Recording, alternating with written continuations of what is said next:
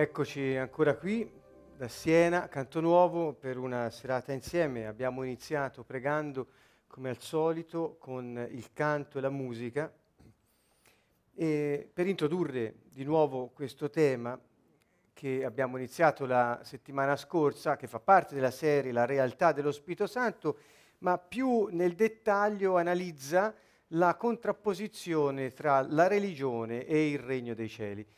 In realtà qui vedete nella slide alle mie spalle e sul monitor per chi segue a casa eh, il titolo Religione o Regno dei Cieli. È una netta contrapposizione che per molti eh, può essere la prima volta che la vedono, per altri invece molte altre volte l'avete trattata. Stasera vedremo delle contrapposizioni tra i due concetti, che poi non sono concetti ma sono sistemi. L'uno è, come abbiamo detto la volta passata, è un sistema terreno, la religione, è un sistema eh, psicologico che si organizza anche poi in forme umane per poter appunto svilupparsi sulla terra. L'altro è un sistema celeste, il regno dei cieli, è il paese eh, del cielo che si estende sulla terra. È l'influenza di Dio sulla terra per mezzo di dei suoi figli, gli uomini, riportati nel paese natale, nel senso che rinascono dall'alto, così disse almeno Gesù. Quindi c'è una contrapposizione, come vedete, di dimensioni. Ho parlato di dimensione terrena, dimensione celeste. Il bello è che chi scopre che il messaggio di Gesù Cristo era un messaggio relativo al regno dei cieli e non relativo ad una religione, comprende che il suo messaggio è di apertura all'uomo sulla terra di poter godere di quella natura divina che Dio ha messo in lui, qui, su questa terra, in questa dimensione. Al contrario, la religione, eh, come vedremo, consente all'uomo di continuare a sopravvivere sulla terra in attesa che venga la morte e forse possa avere una sorte migliore dopo. Quindi già questo che abbiamo detto la volta scorsa ci introduce nel vivo del tema. Vedete, io ho scritto una scelta per la vita nella slide. La scelta è per la vita, poiché la religione è, diciamo, il più grande nemico del regno dei cieli. Gesù non è venuto, lo ripeto, lo ribadisco, chiunque voglia trovare il contrario lo trovi pure sui Vangeli, ma non lo, non, lo cerchi pure sui Vangeli, ma non lo troverà. Gesù non è venuto a portare una religione. Gesù ha parlato dall'inizio alla fine del regno dei cieli e ha detto a tutti che il regno era ritornato sulla terra, ora si era fatto vicino agli uomini, che dunque potevano entrarvi e goderne appieno. È un regno che si estende, è un regno che ha degli amministratori sulla terra stessa, che sono gli uomini incaricati da Dio come suoi figli di amministrare le risorse celesti. Dunque, perché una scelta per la vita? Da queste prime battute che ho detto avete già compreso che a seconda de, di dove scegli di vivere eh, avrai la vita eh, conseguente. Eh, Vediamo bene queste contrapposizioni. È un, è un, queste slide stasera sono un, un, insieme di liste, quindi dovrò spiegarvi eh, termine per termine, cercare appunto nel breve tempo che abbiamo di poterlo fare. Le contrapposizioni tra la religione e il regno troverete alla mia destra, alla sinistra del vostro schermo, le qualità o le cose caratteristiche che distinguono la religione e dall'altra parte quelle che contraddistinguono il regno dei cieli. Dunque il primo eh, aspetto che voglio porre in evidenza è proprio questo. La religione induce alla passività, il regno dei cieli porta all'abbandono. Abbandono non inteso nel senso come qualcuno che ti lascia, ma abbandono nel senso che ti abbandoni nelle mani di Dio, che è il tuo Signore e il tuo Re, e quindi governa in tuo favore e a te delega di amministrare le cose, le aree della vita che ti mette nelle mani. passività, perché la religione induce la passività? Perché ehm, la religione non tratta, come abbiamo visto nella volta passata, della realtà della presenza di Dio eh, nell'uomo che agisce attraverso l'uomo con l'uomo in lui, sull'ambiente, perché sia impattato dalla potenza del cielo e dalla giustizia del Re celeste.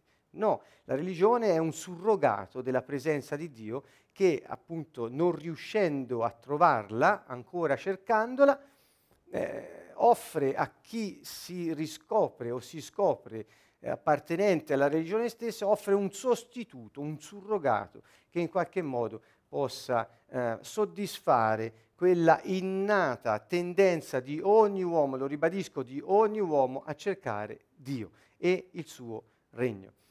Ehm, passività perché? Perché la religione vive eh, essenzialmente di pensieri magici. E cioè con questo eh, voglio intendere essenzialmente una certa attitudine, un certo atteggiamento, principalmente psicologico, come abbiamo già visto, che cioè ti porta a pensare che non sei tu che agisci e che cambiando vita puoi impattare l'ambiente circostante e esprimere la vita di Dio stesso in te, ma pur continuando ad essere così come sei, ogni tanto ti ricordi di Dio e affidi a riti e rituali il compito di provvedere alle tue magagne o problemi. Ecco, il pensiero magico è quel pensiero che ti porta a sederti e aspettare che un Dio da qualche parte faccia quello che è bene per te, senza che tu ti metta in gioco, senza che tu cambi vita, ma così come potrebbe fare qualcuno che va dal mago a cercare la soluzione dei suoi problemi o dall'indovino a scoprire cosa accadrà domani. Insomma, capite, un pensiero magico in questo senso eh, eh, porta la persona ad essere passiva, e cioè non agire perché Dio è in lui e attraverso di lui vuole impattare l'ambiente circostante. No, ma Dio provvederà in qualche modo eh, al di là del tipo di vita che io conduco. Ricorderete che Gesù ebbe parole molto chiare e anche piuttosto dure nei confronti di alcune persone che dicevano che compivano eh, cose straordinarie, profetavano, cacciavano demoni, ma Gesù gli disse è inutile che fate queste cose, è inutile che mi dite Signore, Signore, non fate quello che io dico perché quando verrà il momento io vi dirò non vi conosco. E cioè la, eh, il messaggio di Gesù è stato chiarissimo. Lui è venuto per compiere quello che il Padre gli ha dato da compiere, per togliere di mezzo il vecchio e portare il nuovo, ridare lo Spirito Santo agli uomini che erano eh, in attesa di riceverlo eh, e così iniziare a vivere la sua vita con gli uomini sulla terra per poter regnare. Questo è il programma del Signore, estendere il suo regno celeste sulla terra attraverso la famiglia dei suoi figli. E comporta che i figli stessi di Dio che sono sulla terra e che quindi sono ehm, ambasciatori di quel governo celeste sulla terra stessa, non si siedono ad aspettare eh, che per magia qualcosa accada senza che loro cambino vita. I cittadini del regno dei cieli eh, non si comportano in questo modo perché sanno che hanno la responsabilità di ciò che accade sulla terra, in quanto a loro è stato delegato il potere di far accadere le cose in terra.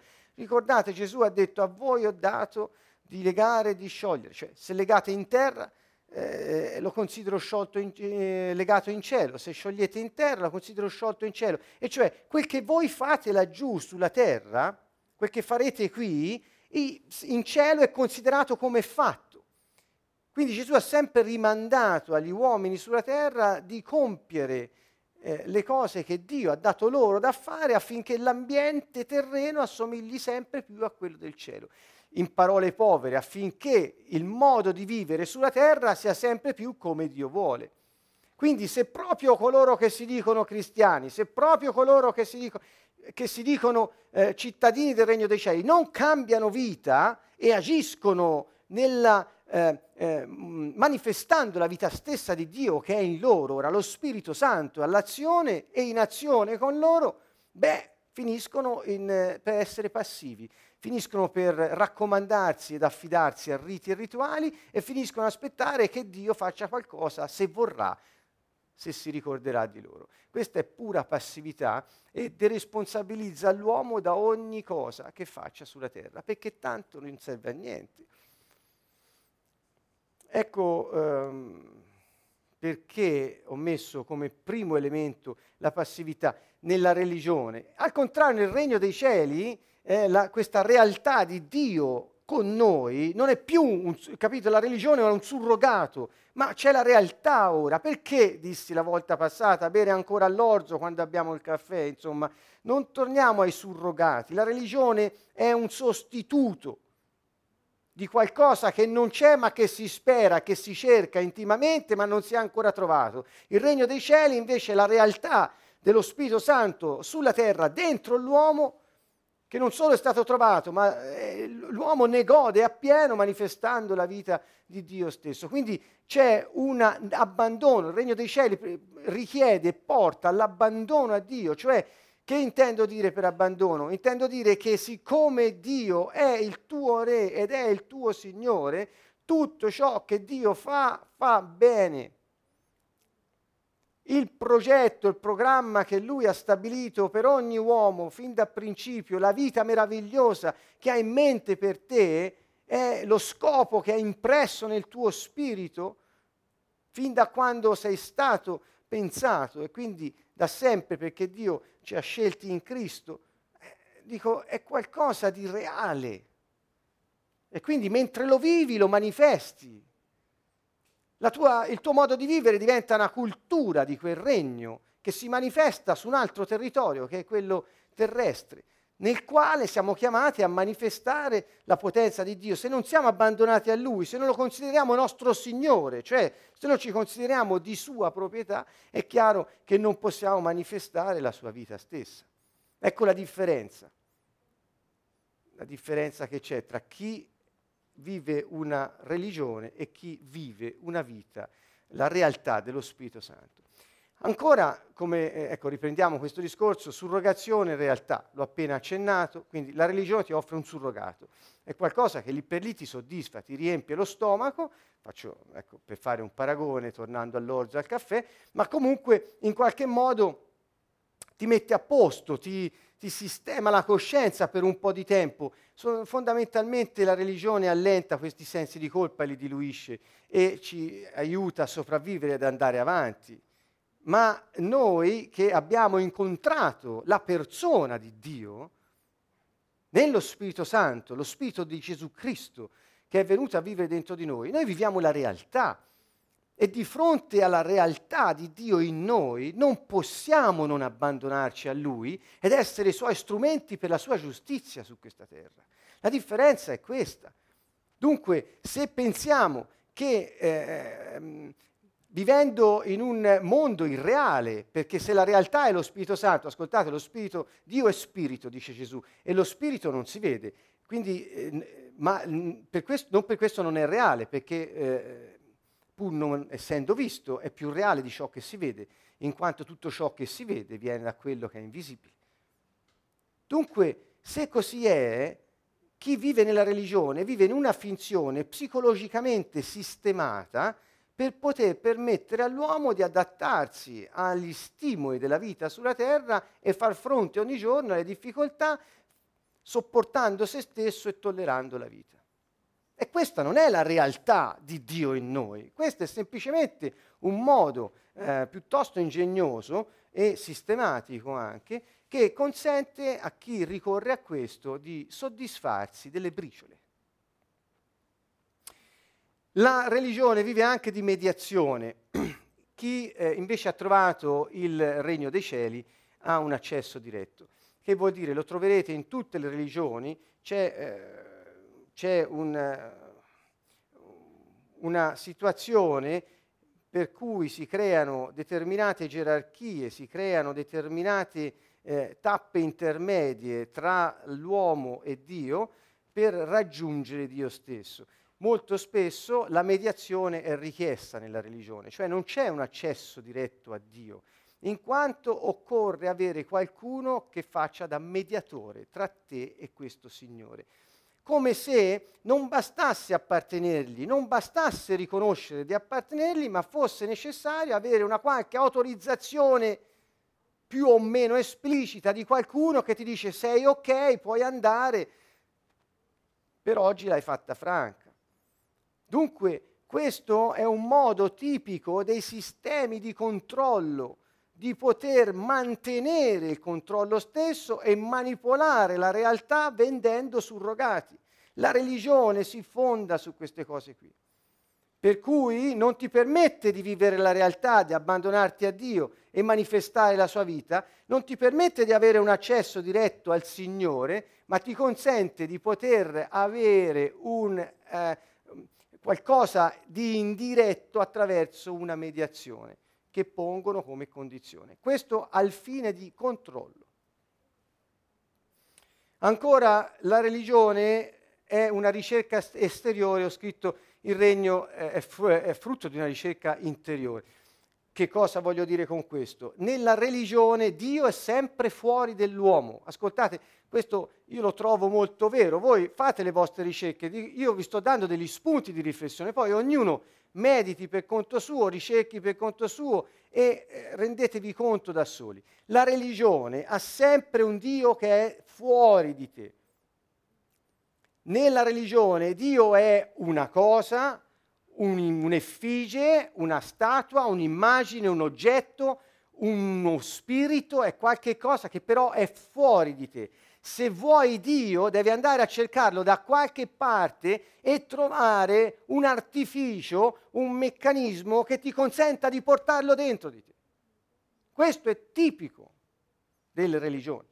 Perché? Perché se Dio fosse in te è finito lo scopo della religione, in quanto diventi uno con Lui e la tua vita è la sua manifestata sulla terra, in questa dimensione spazio-tempo.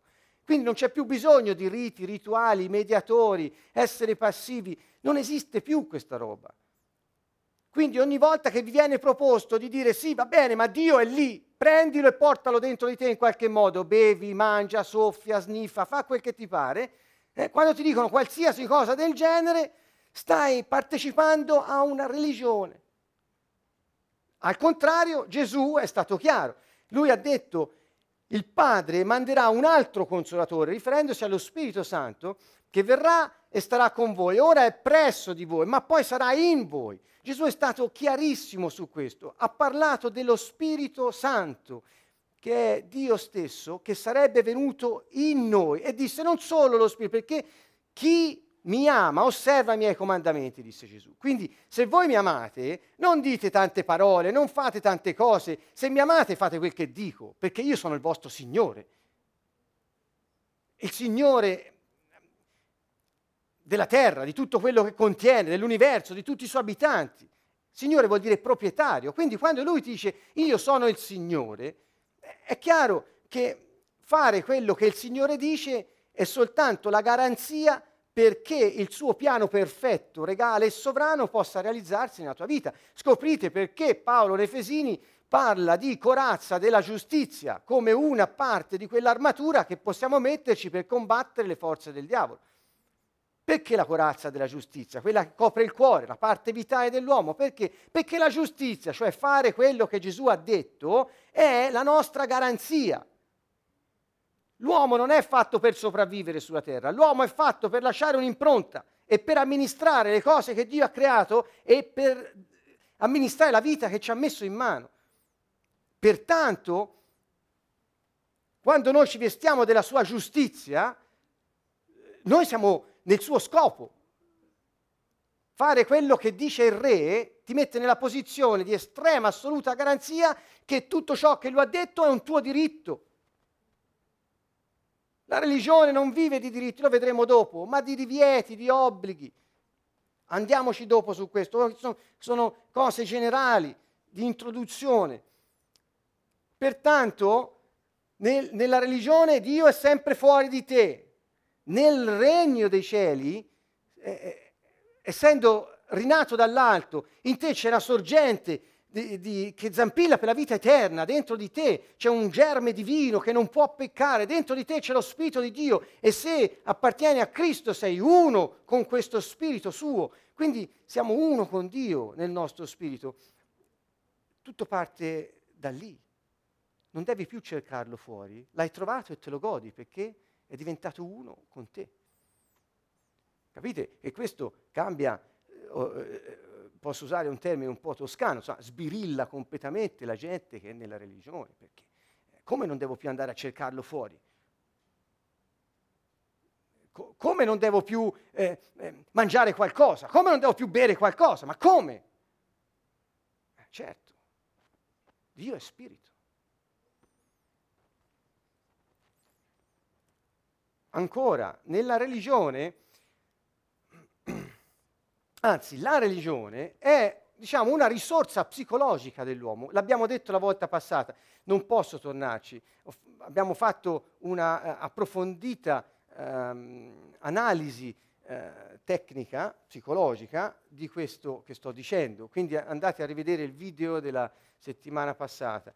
Ma um, è una risorsa psicologica. La religione è adattiva per l'uomo ed è anche affermativa, cioè serve per affermare i tratti di personalità ed adattiva perché consente all'uomo di far fronte agli stimoli esterni, eh, costruendosi un Dio mentalmente che lo rassicuri in qualche modo. Ecco. Eh, beh, eh, Dio è spirito, ho messo risorsa spirituale per fare il paragone, il regno dei cieli non è una risorsa, eh, ma l'ho fatto per, per quasi per analogia, così per avere una chiarezza di esposizione scritta. Dunque Dio è spirito.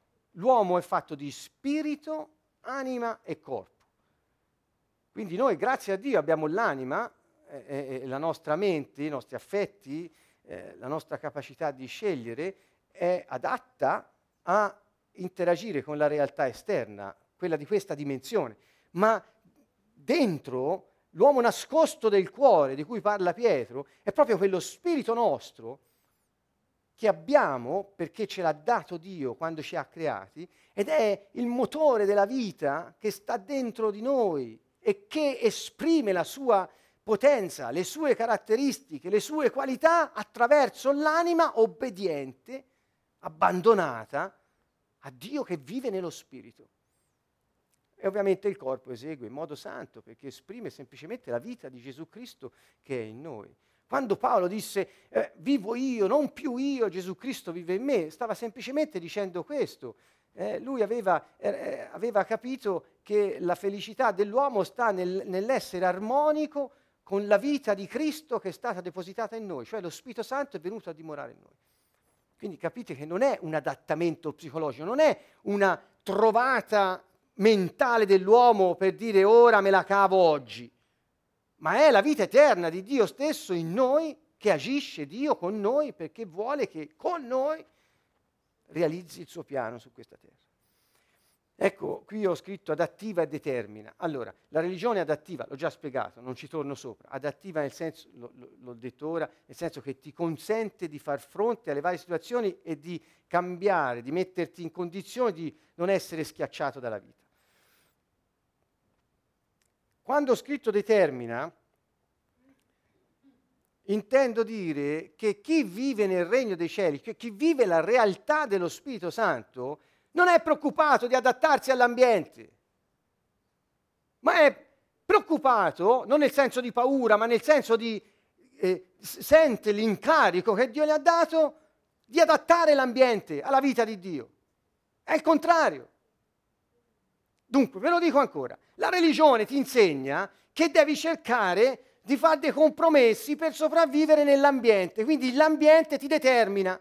Nella nostra eh, vita abbiamo situazioni ogni giorno dove dobbiamo in qualche modo fare compromessi, o meglio ci vengono presentati. Nella realtà dello Spirito Santo non è così, perché Dio è il proprietario dell'ambiente. E se lui vive in noi, come potrebbe Dio, che è il creatore, sottomettersi all'ambiente che ha creato? Ma come si fa a pensare a una cosa del genere? Perché Dio è venuto a vivere in noi? Perché ha scelto noi, ci ha scelti. ci ha scelti, ha scelto gli uomini per governare sulla terra, non gli spiriti, non gli angeli. Ha scelto gli uomini ed è venuto a vivere in noi, per questo noi ha dato il potere, la capacità di dominare, di regnare sull'ambiente. Che vuol dire? Non è che noi, eh, con questo non prendetemi per uno che lancia slogan ambientalistici, eh? Eh, è chiaro, ambiente intendo situazioni di vita, ambienti di vita, dalla famiglia al lavoro, alle amicizie, alle relazioni, al modo in cui ti esprimi, i luoghi dove ti esprimi, i gruppi dove sei, cioè l'ambiente, le aree di vita dove, dove sei chiamato a, a, a far vedere Dio che è in te. Ecco che noi determiniamo l'ambiente. Perché quando un ambasciatore del governo celeste entra in un posto, l'ambiente cambia.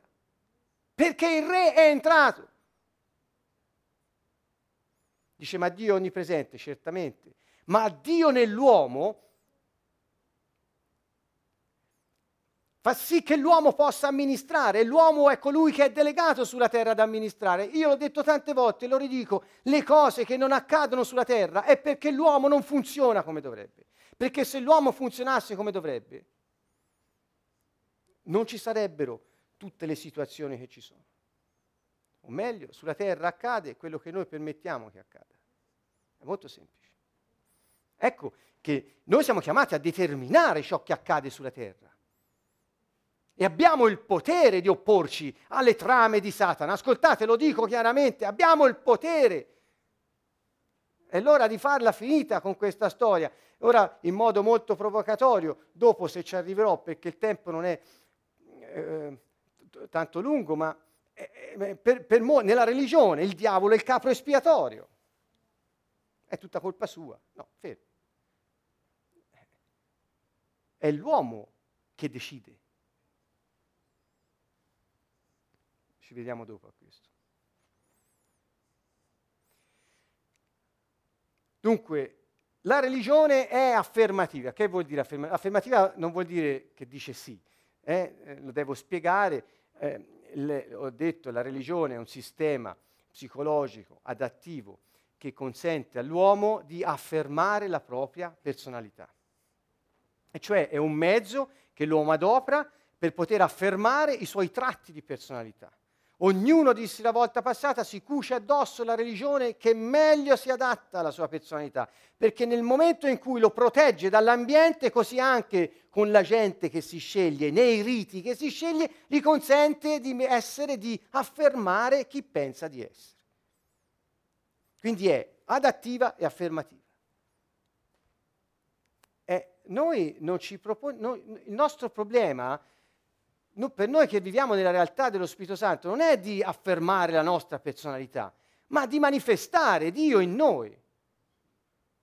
Non dobbiamo affermare niente, perché chi è che vuole affermare la propria personalità?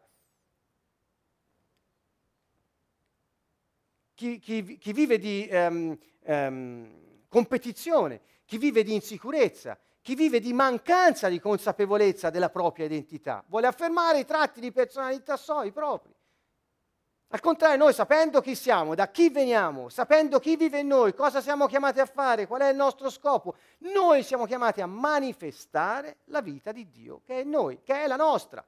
Non per niente Paolo sempre disse Cristo, vita mia. Io cito, cito quest'uomo, Paolo di Tarso, che sapete è vissuto nel periodo eh, di Gesù, per chi non, non ne sa niente, eh, era giovane quando Gesù svolgeva il suo ministero pubblico, eh, però non sappiamo granché, non, non, è, non, è, nemmeno scritto che si siano incontrati, insomma. però è vissuto eh, in quel periodo e, e Paolo arrivò a dire Cristo vita mia, e cioè lui è diventato la mia vita perché, perché avendolo accolto io sono diventato uno con lui, quindi la mia identità è Dio, la mia sorgente è Dio. Per cui non devo affermare i miei tratti di personalità perché altrimenti non mi riconosco in chi sono, ma devo solo manifestare quello che ho dentro. Quando noi ci svegliamo la mattina non abbiamo la preoccupazione di dire oggi come posso affermare i miei tratti di personalità. Ci svegliamo la mattina dicendo oggi chissà quali occasioni Dio mi ha riservato per manifestare la sua persona. è diverso. Ecco perché non ci viene in mente il rito. Impossibile nemmeno pensarci. Comunque, la religione offre strategia proiettiva. Questo è un po' difficile, cercherò di farla facile, e cioè la religione ti consente, come ho detto prima, di costruirti un'immagine mentale di Dio a tuo uso e consumo, così come ti piace, così come ti soddisfa, così come copre le tue magagne o così come ti punisce o non ti punisce, te lo immagini e proietti su questo Dio tante di quelle cose che nemmeno hai idea. Allora, questo, ripeto, è un, un modo, la proiezione è un modo eh, nel, nella psicologia, è, è, un, è, un, classico, insomma non è che c'è bisogno di scoprire grandi cose qui. Però per noi, ammesso, nella realtà dello Spirito Santo è diverso, cioè c'è questa spontaneità. Ecco, ho voluto mettere questo termine per contrapporre alla strategia proiettiva, cioè eh, l'uomo, l'uomo che ha trovato la sua identità, che è solo desideroso di manifestarla, ehm, che sa che Dio è la realtà e non ha bisogno di affermarsi, ma solo di vivere ciò che gli è stato dato di vivere, amministrando la propria vita, i propri doni, le, le aree in cui è chiamato a, a, a fare questo, è spontaneo, è spontaneo nel vivere, cioè ti esce naturale. Infatti la nostra natura è la nostra immagine e l'immagine nostra è l'immagine di Dio. Quando Dio disse facciamo l'uomo a nostra immagine, quella parola immagine vuol dire natura. E quindi la, la, l'immagine di Dio in noi è la sua natura, in noi, cioè spirito. Eh, quindi quando quella diventa, sai che è la tua natura, ti riconosci con la tua identità vera, a quel punto hai, eh, ti godi il regno dei cieli, cioè manifesti la vita che è in te, basta, non c'è bisogno di altro. È uno strumento, la religione, per la sopravvivenza, abbiamo già detto, invece il regno dei cieli è un paese in cui vivere, eh, quindi non in cielo, in terra. Eh, lo, lo, lo, vediamo meglio dopo, però qui, qui chi vive la realtà dello Spirito Santo è chiamato a capire bene, e lo sa, perché se vive la realtà vuol dire che l'ha incontrato, eh, che noi non siamo qui per sopravvivere. Eh, noi siamo qui per cambiare il corso della storia, noi siamo qui per lasciare una traccia, noi siamo qui per esprimere la vita di Dio. Ed è un paese in cui vivere il regno dei cieli. È venuto qui ed è venuto a vivere in noi. Ancora, la religione è un sistema socioculturale. Il regno dei cieli è un sistema spirituale che produce una cultura, perché la cultura nostra è la cultura del re. Abbiamo una serie intera eh, di video sul nostro sito, potete andare a vederla, la cultura dei cittadini del Regno dei Cieli. Ecco, il Regno dei Cieli, chiaramente, perché? Perché un regno è l'influenza di un re sul suo territorio in modo da determinarlo secondo la sua volontà, i suoi scopi, i suoi intenti. E quindi questo produce una cultura nei suoi cittadini che è la sua. Quindi la cultura dei cittadini del regno dei cieli è la cultura del re di questo regno, che i cittadini sono chiamati a manifestare. Al contrario, dicendo che la religione è un sistema socio-culturale, eh, intendo rafforzare quell'idea che vi ho dato della religione come un sistema terreno per risolvere problemi che altrimenti eh, non si sa come affrontarli. Mm, eh, resta facile a tutti pensare a religioni, pensate a quelle che più vi vengono in mente, e pensate come siano radicate nei sistemi socio-culturali eh, e quanto profondamente lo siano. Questo l'ho già detto, la religione si fonda su un pensiero magico, richiama, richiama il concetto della passività e invece eh, la, il regno dei cieli ci porta alla scelta, all'azione, alla responsabilità. Cari amici, il, la religione ti astrae dalla terra e ti fa pensare che un Dio da qualche parte farà qualcosa, nel frattempo aspetto di morire col minor danno possibile. Questa è la religione.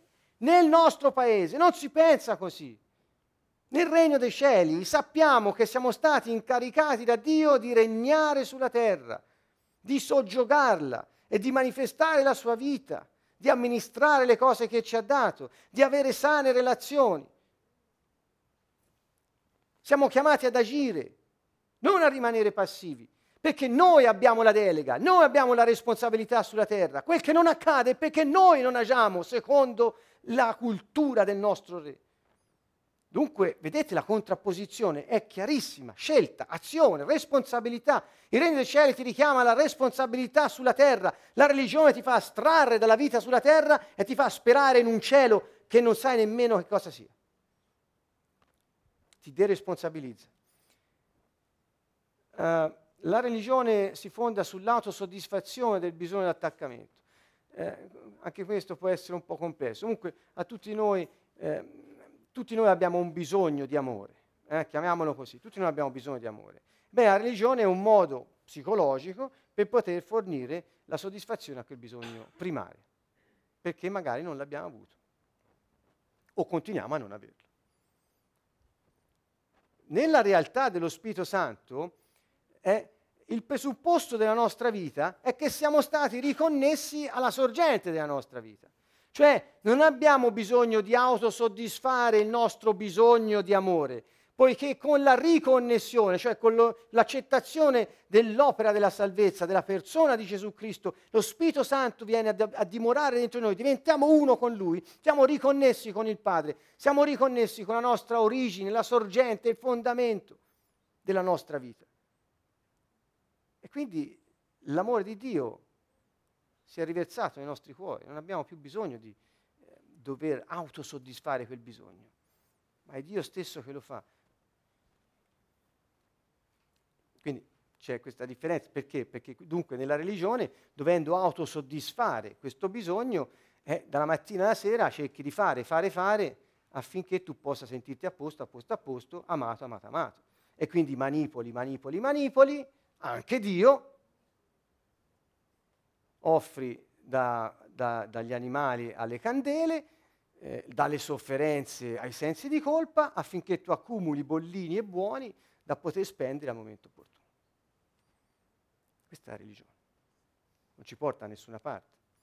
Ancora, è un risultato codificato da aspettative altrui. Che vuol dire? Che quando ti sforzi di... Eh, quando ti sforzi, lo fai perché il risultato delle tue azioni è socialmente, culturalmente, religiosamente già codificato secondo le aspettative degli altri.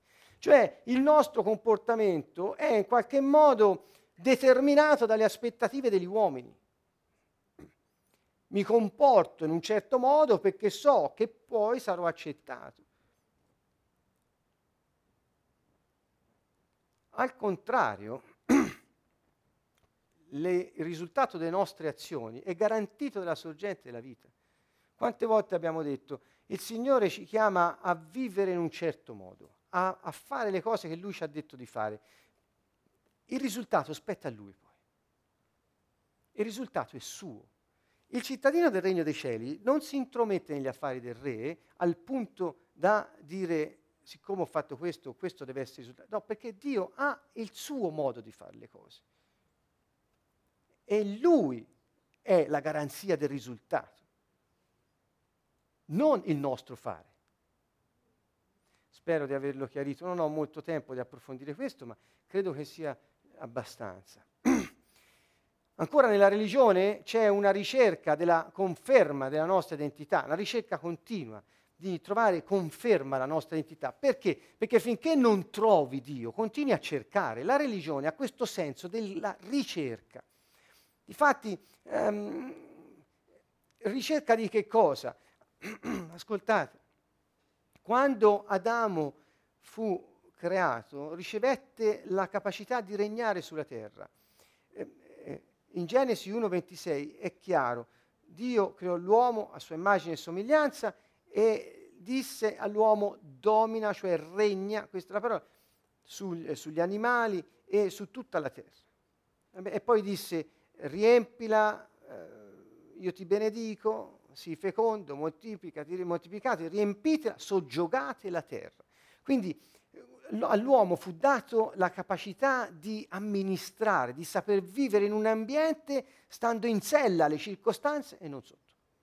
Quando Adamo con Eva decisero di peccare, persero il regno e Gesù, questo è il piano della salvezza, è tornato a riportarlo all'uomo stesso, lo Spirito Santo, affinché di nuovo Dio con l'uomo Emanuele, Dio nell'uomo, quella capacità, quell'autorità e potenza che Dio gli aveva dato all'inizio fosse ripristinata in ogni uomo. Quindi la ricerca è innata in ogni uomo. Di cosa? Di cosa si è perduto?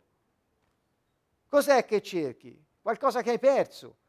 Ad Adamo non fu data una religione. Andate a leggere la Genesi, andate a vederlo. Adamo non ricevette una religione da Dio, ma la capacità di governare la terra. È quello che perse. Ed è questo che Gesù è venuto a riportare. Ed è questo che ogni uomo cerca. Ed è questo che ogni uomo, quando lo trova, è soddisfatto. E la smette di cercare, la smette di essere religioso e inizia a vivere la vita che Dio gli ha dato. È molto semplice. Forse è talmente semplice che eh, eh appunto è così a portata di mano, eppure. Vedete, il regno consiste nel godere l'identità trovata, non nel cercarla. Se sei ancora a cercare il regno dei cieli vuol dire che non l'hai trovato. La religione ti aiuta a sopportare, il regno insegna a godere. Non nel senso della... Uh, godere delle cose non lecite, eh? perché qualcuno allora insegna a godere, che vuol dire godersi la vita, cioè vivere secondo lo scopo per cui siamo stati creati. Questo vuol dire godersi la vita, perché il modo di non godersi la vita è vivere nella frustrazione. Sono stato creato per fare una cosa e non la farò mai. Cioè, vivi nella frustrazione.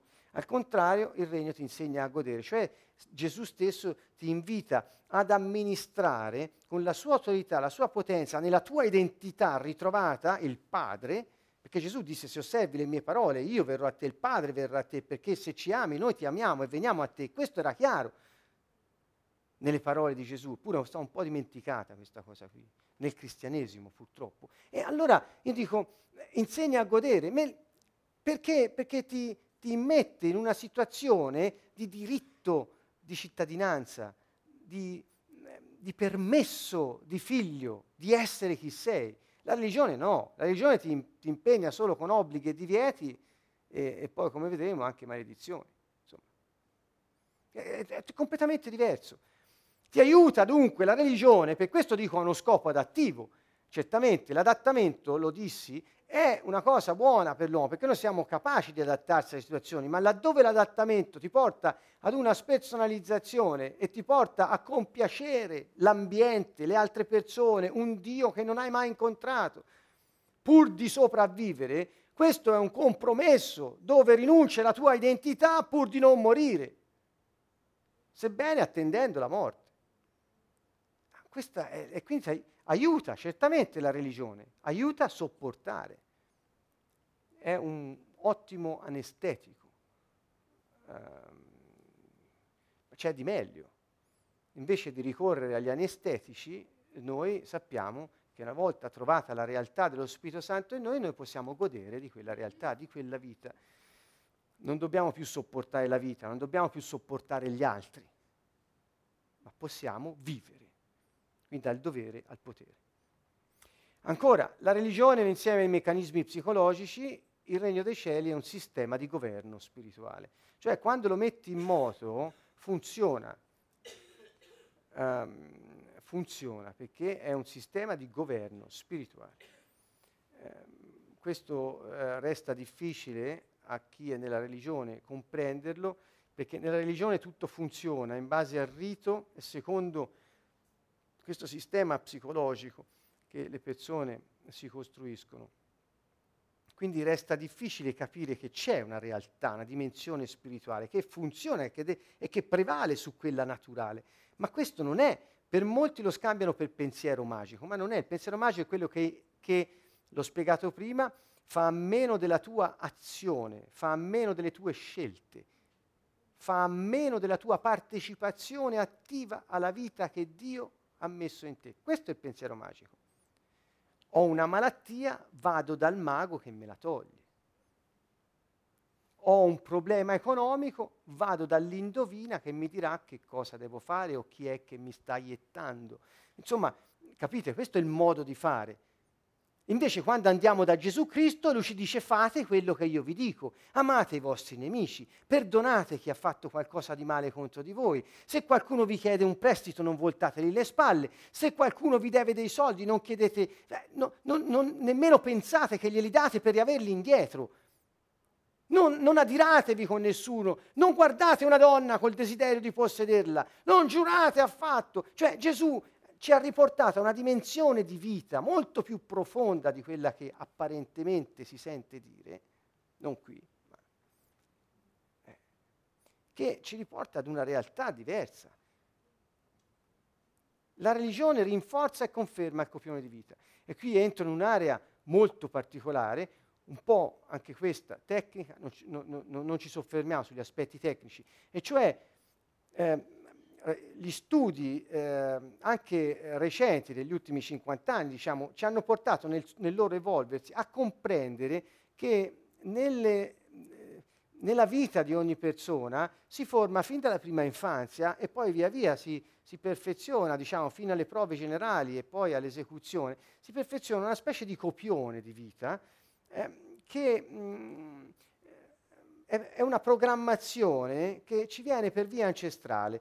Ora rimane un po' difficile così, ma eh, spesso noi riceviamo questi insegnamenti, modi di essere, cioè dai nostri genitori, dai nostri nonni, li facciamo come nostri perché pur di soddisfare loro, che sono la fonte della nostra sopravvivenza, quando siamo piccoli si pensa così, eh, cerchiamo di adattarci e di compiacerli in tutti i modi e quindi impariamo come sopravvivere nella giungla dove siamo atterrati. Questa è la situazione che ci troviamo a vivere. Questo copione, questo dramma scritto come un dramma teatrale, noi lo viviamo e lo mettiamo in atto, spesso è tragico, con una fine tragica.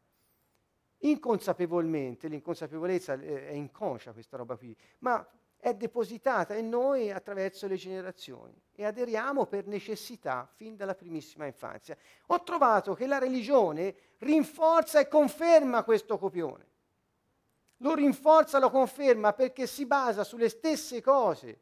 Guardate, ehm, ehm, la religione, lo trovate qui, procede per ingiunzioni, ordini e maledizioni, e cioè la religione ti dice non fare questo, fa questo, altrimenti succederà questo. Questo è il modo classico, non fare, non essere, non dire, non sentire, non mangiare. Fa questo, sì così, sì così, fa questo qui, altrimenti ti succederà una cosa tragica. Quindi se l'ambiente della religione è così, ingiunzioni, ordini e maledizioni, l'ambiente, le, il, l'ambiente dove si forma un copione tragico di vita, che non è per tutti, ma insomma tanti ce l'hanno, quindi perché non esaminarlo? Dico. Allora, si forma nello stesso modo. Ingiunzioni, ordini e maledizioni al bambino. Non fare, non dire, non essere. Sii così perché io voglio che tu sii così, altrimenti ti succederà questo nella vita. È la stessa cosa. Quindi dalla famiglia trovi nella religione una conferma del copione che hai accettato, hai scelto per la tua vita. Non ne esci più, capito? Non ne esci più.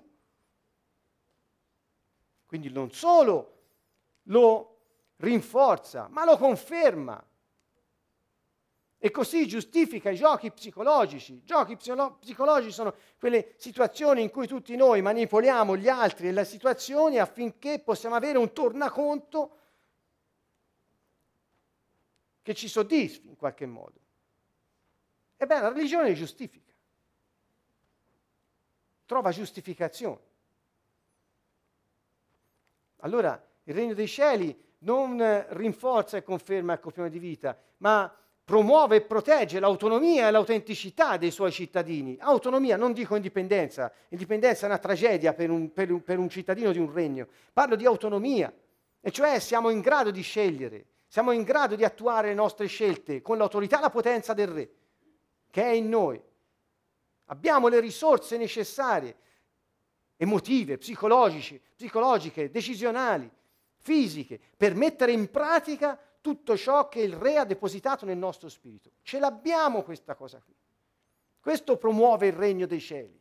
E ancora, vedete, mentre la religione giustifica le manipolazioni, i giochi psicologici, le autosoddisfazioni, i tornaconti personali, il regno dei cieli libera l'intimità nelle relazioni. Intimità.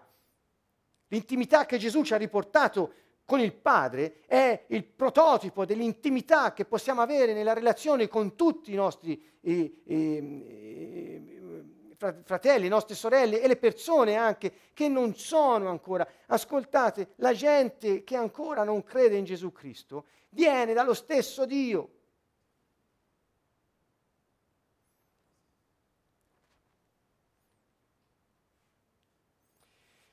E ancora, il regno dei cieli invece delle ingiunzioni hai permessi. Invece di dire non fare così, ti viene detto dal Signore puoi fare questo. Invece di dire devi essere così, ti dice hai diritto ad esserlo.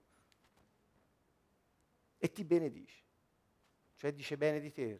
Perché? Perché lui dice tu sei prezioso ai miei occhi, sei degno di stima, io ti amo. Lo ha detto in Isaia, lo ha detto lungo tutta la Bibbia, lo ha detto all'inizio quando ha detto Adamo, una cosa molto buona, gli ha dato il potere sulle cose che ha creato e lo ha dimostrato venendo nella carne, prendendo la, la, la, la natura di uomo e dimostrandoci questo grande amore e quanto siamo preziosi perché ha dato la sua vita per noi quando ancora nemmeno era garantito che noi lo avremmo riconosciuto per chi era.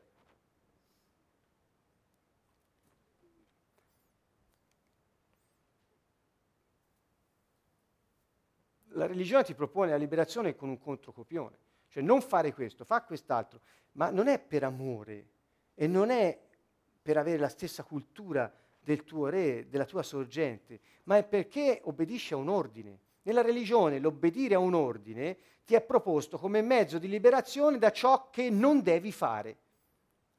Mi spiego? Lo ridico?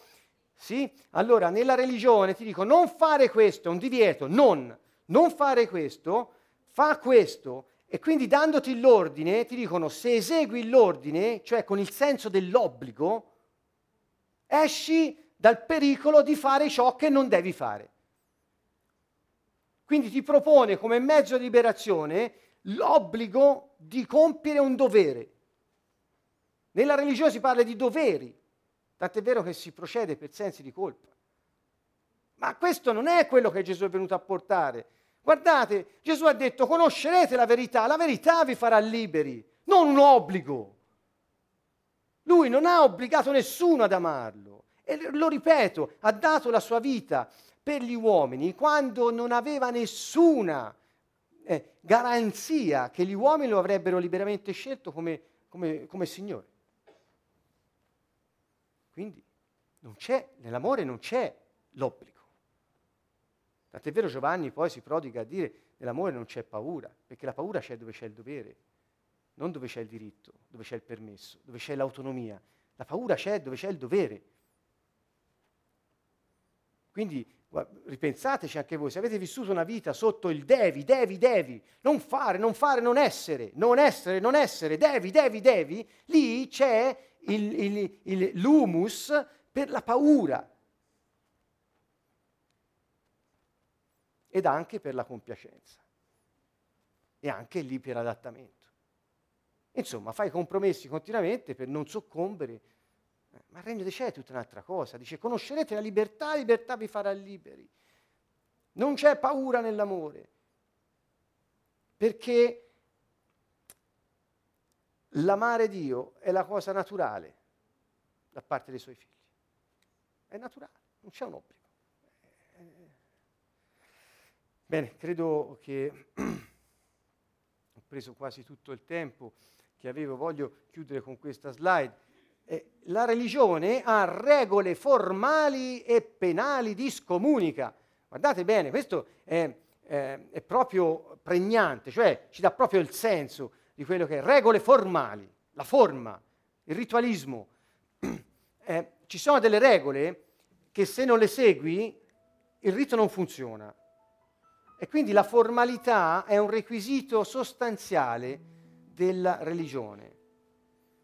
Perché siccome un sostituto, un surrogato della realtà di Dio nella tua vita, l'uomo ha stabilito delle regole, delle dottrine, dei dogmi, delle, eh, che essendo cose formali, cioè che non possono ehm, ehm, essere vissute nella spontaneità, nella semplicità, eccetera, ma non funziona se non le segui. E anche penali di scomunica. Se non fai questo, questa è la maledizione. Del... Allora, se non fai questo, non appartieni a noi. Allora, il non appartenere è un'altra grande ingiunzione, purtroppo negativa, no? Non, non fare, non essere, non sentire, non dire, non appartenere. Questa è la bandiera della religione. Non appartenere poiché se, appart- se non appartieni non sei degno di vivere. Ti rifiutiamo, ti scomunichiamo, non appartenere. Eh, penale ti scomunica.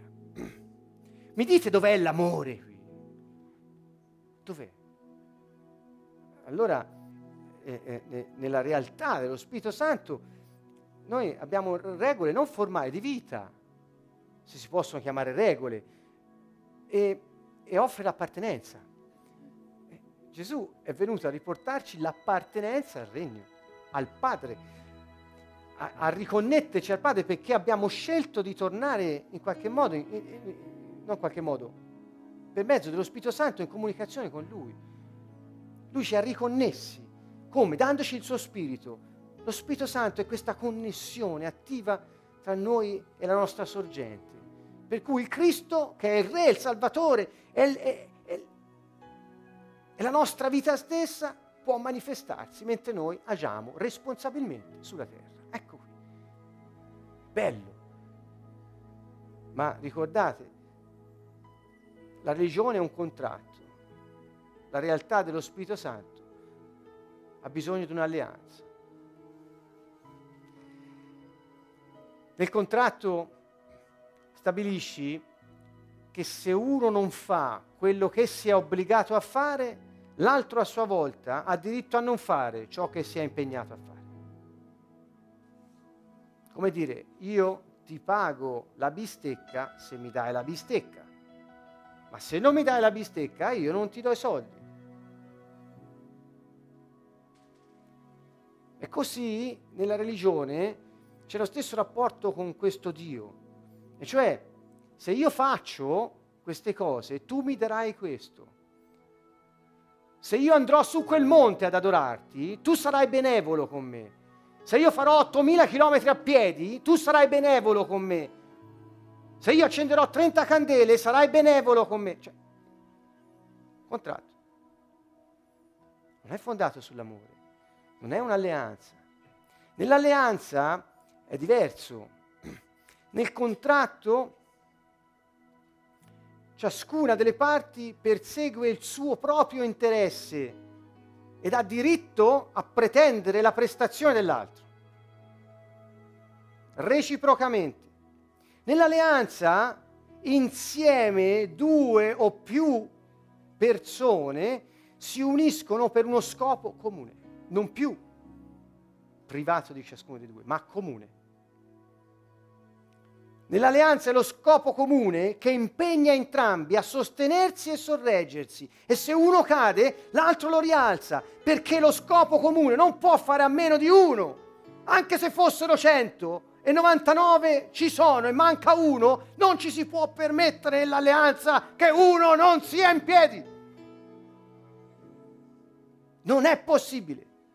Nel contratto uno si è perso, uno di meno. Io non farò quello che mi sono impegnato a fare nei suoi confronti. Capite che il concetto dell'alleanza, quella benedetta sera che Gesù concluse la sua intimità con quelli che lo avevano seguito, quando parlò dell'alleanza, ci disse molto di più di quello che sembra. Non solo questa alleanza fu garantita dal re di nuovo ai cittadini, era una nuova alleanza, nuova, eh, fatta nel suo sangue. Il suo sangue è il sigillo di questa alleanza, è un'alleanza di sangue. Per questo non si può rompere. Le alleanze di sangue non si rompono. E non solo la fece lui per noi, con il Padre, ma anche noi, anche gli altri che bevvero tutti a quel calice, fece alleanza tra di loro e disse apparteniamo alla stessa alleanza, il fine è comune per tutti, non è privato, è comune. Il fine è comune. Ecco perché nel regno dei cieli non esiste il concetto di proprietà privata. Io non possiedo un bel niente di mio, tutto quello che ho che vedete appartiene a Dio. Questa è la garanzia che siccome Lui è padrone di tutto, distribuisce a tutti. Solo io posso decidere di fermare il flusso del benessere, della prosperità, solo io, non Dio. Capite? Nell'alleanza c'è un concetto diverso di vita e la religione favorisce i contratti perché non ha la realtà dello Spirito Santo.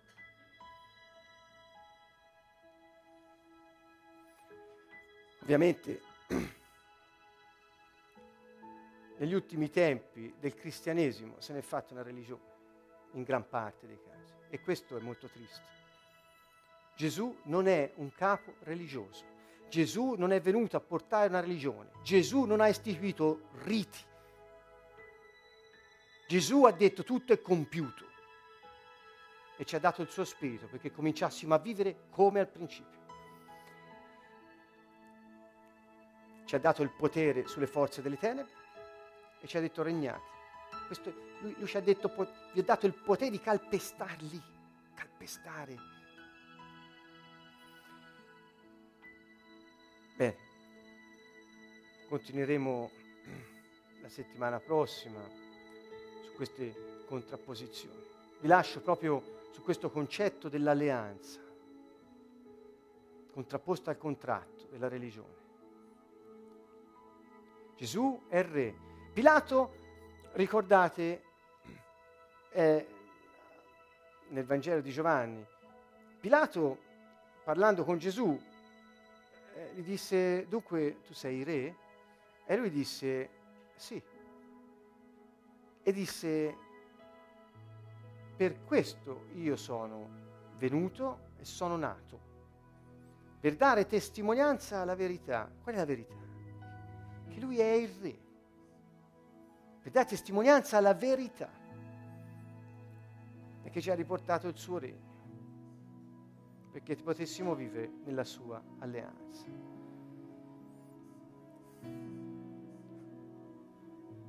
Preghiamo insieme che possiamo decidere di abbandonare sentieri di religione e godere della libertà dei figli di Dio quella vita nello spirito che ci riporta nella, alla realtà dell'esistenza.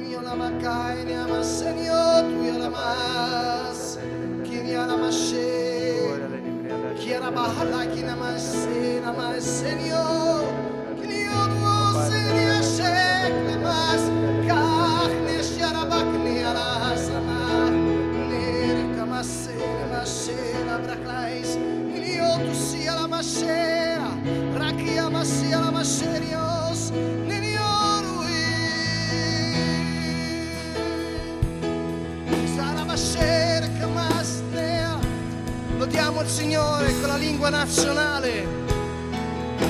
Ora massana mascerchia la mara la massana massene Ora massana massia la mascia la maragna massia ma la scena Ora massene la ora massene masce Neni occhi mi as Neni occhi mi as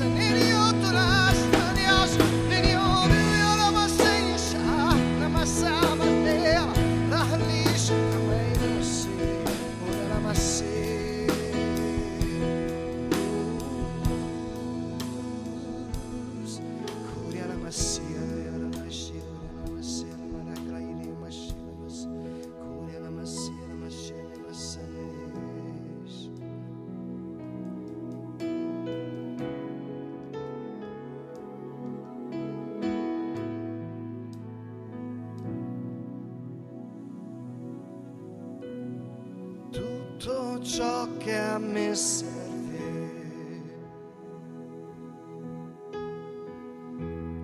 è il tuo regno, mio re, e la tua giustizia. Dopo avrò tutto, amen.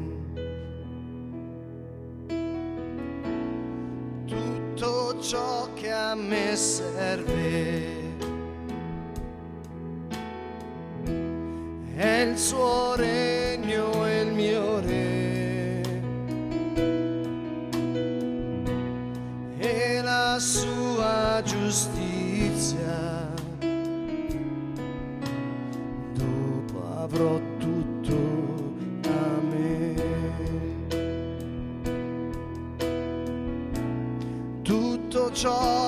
a me serve.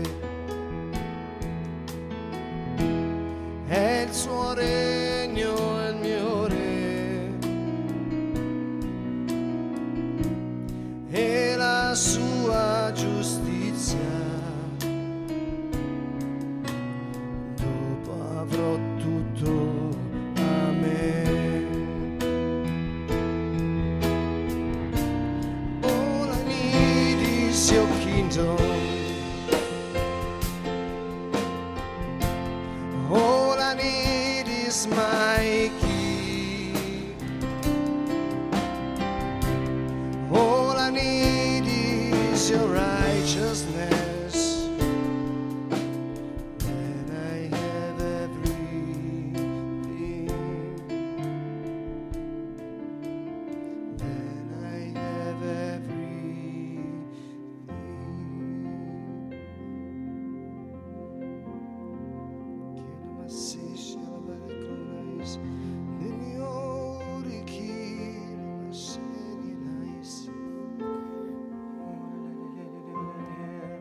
Possiamo pregare tutti insieme, alziamo le nostre mani al cielo, ringraziamo Dio che ci ha permesso di essere riconnessi al suo regno celeste, alla sua persona.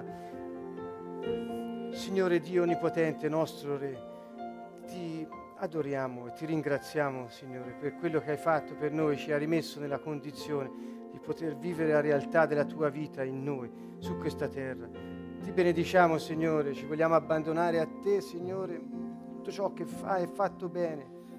Padre Onnipotente, il tuo progetto eterno per noi si realizzi, Signore. Ti ringraziamo per la realtà dello Spirito Santo che ci hai dato da vivere su questa terra. Spirito Santo benedetto, che vivi dentro di noi, Signore. Ti ringraziamo, ti benediciamo. Grazie Gesù per l'accesso diretto al Padre che hai riaperto quella nuova via vivente, il tuo sangue, Signore, che ha riaperto quella via che era stata chiusa con il peccato, Signore.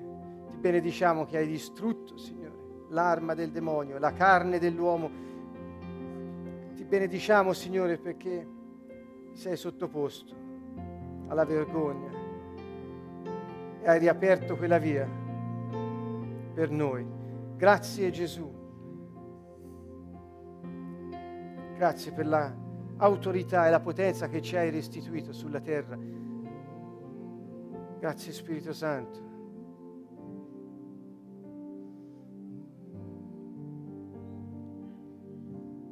Ti ringraziamo Signore perché manifesti la tua vita attraverso di noi, Signore. Grazie che ci hai dato la capacità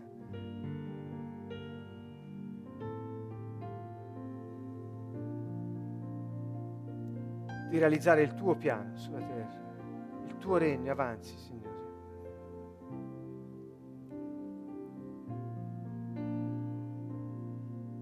C'è potenza nel tuo sangue, Gesù. C'è potenza nel sangue di Gesù.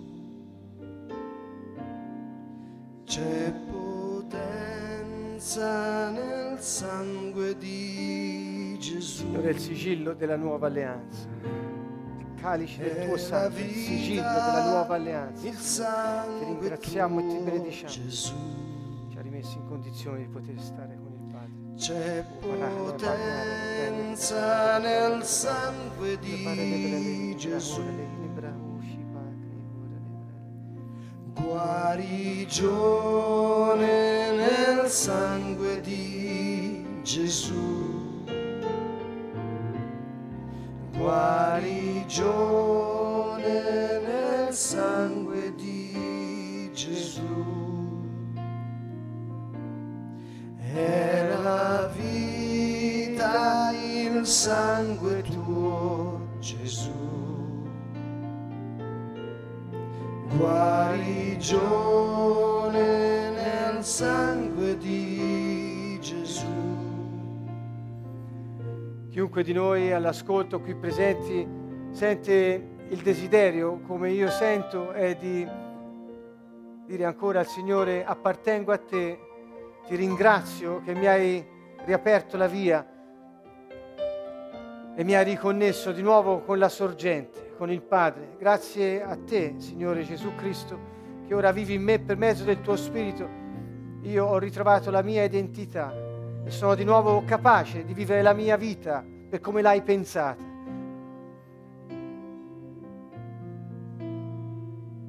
Potete dirgli appartengo a te. In un regno riconosce di appartenere al Re è la garanzia della sua protezione. Appartengo a te, Signore. Appartengo a te, mio Re. Appartengo a te, mio Re, Gesù, mio Re. Appartengo a te. Ora lei maco, ora na bahara ne Appartengo a te. Appartengo a te, Gesù mio Re. Appartengo a te. Appartengo a te, Gesù mio Re. Sangue, Signor Gesù, è la nuova via vivente che alla tua presenza ci introduce il tuo sangue, Signor Gesù, la nuova via vivente che alla tua presenza ci introduce. Appartengo a te, appartengo a te, Gesù mio Re.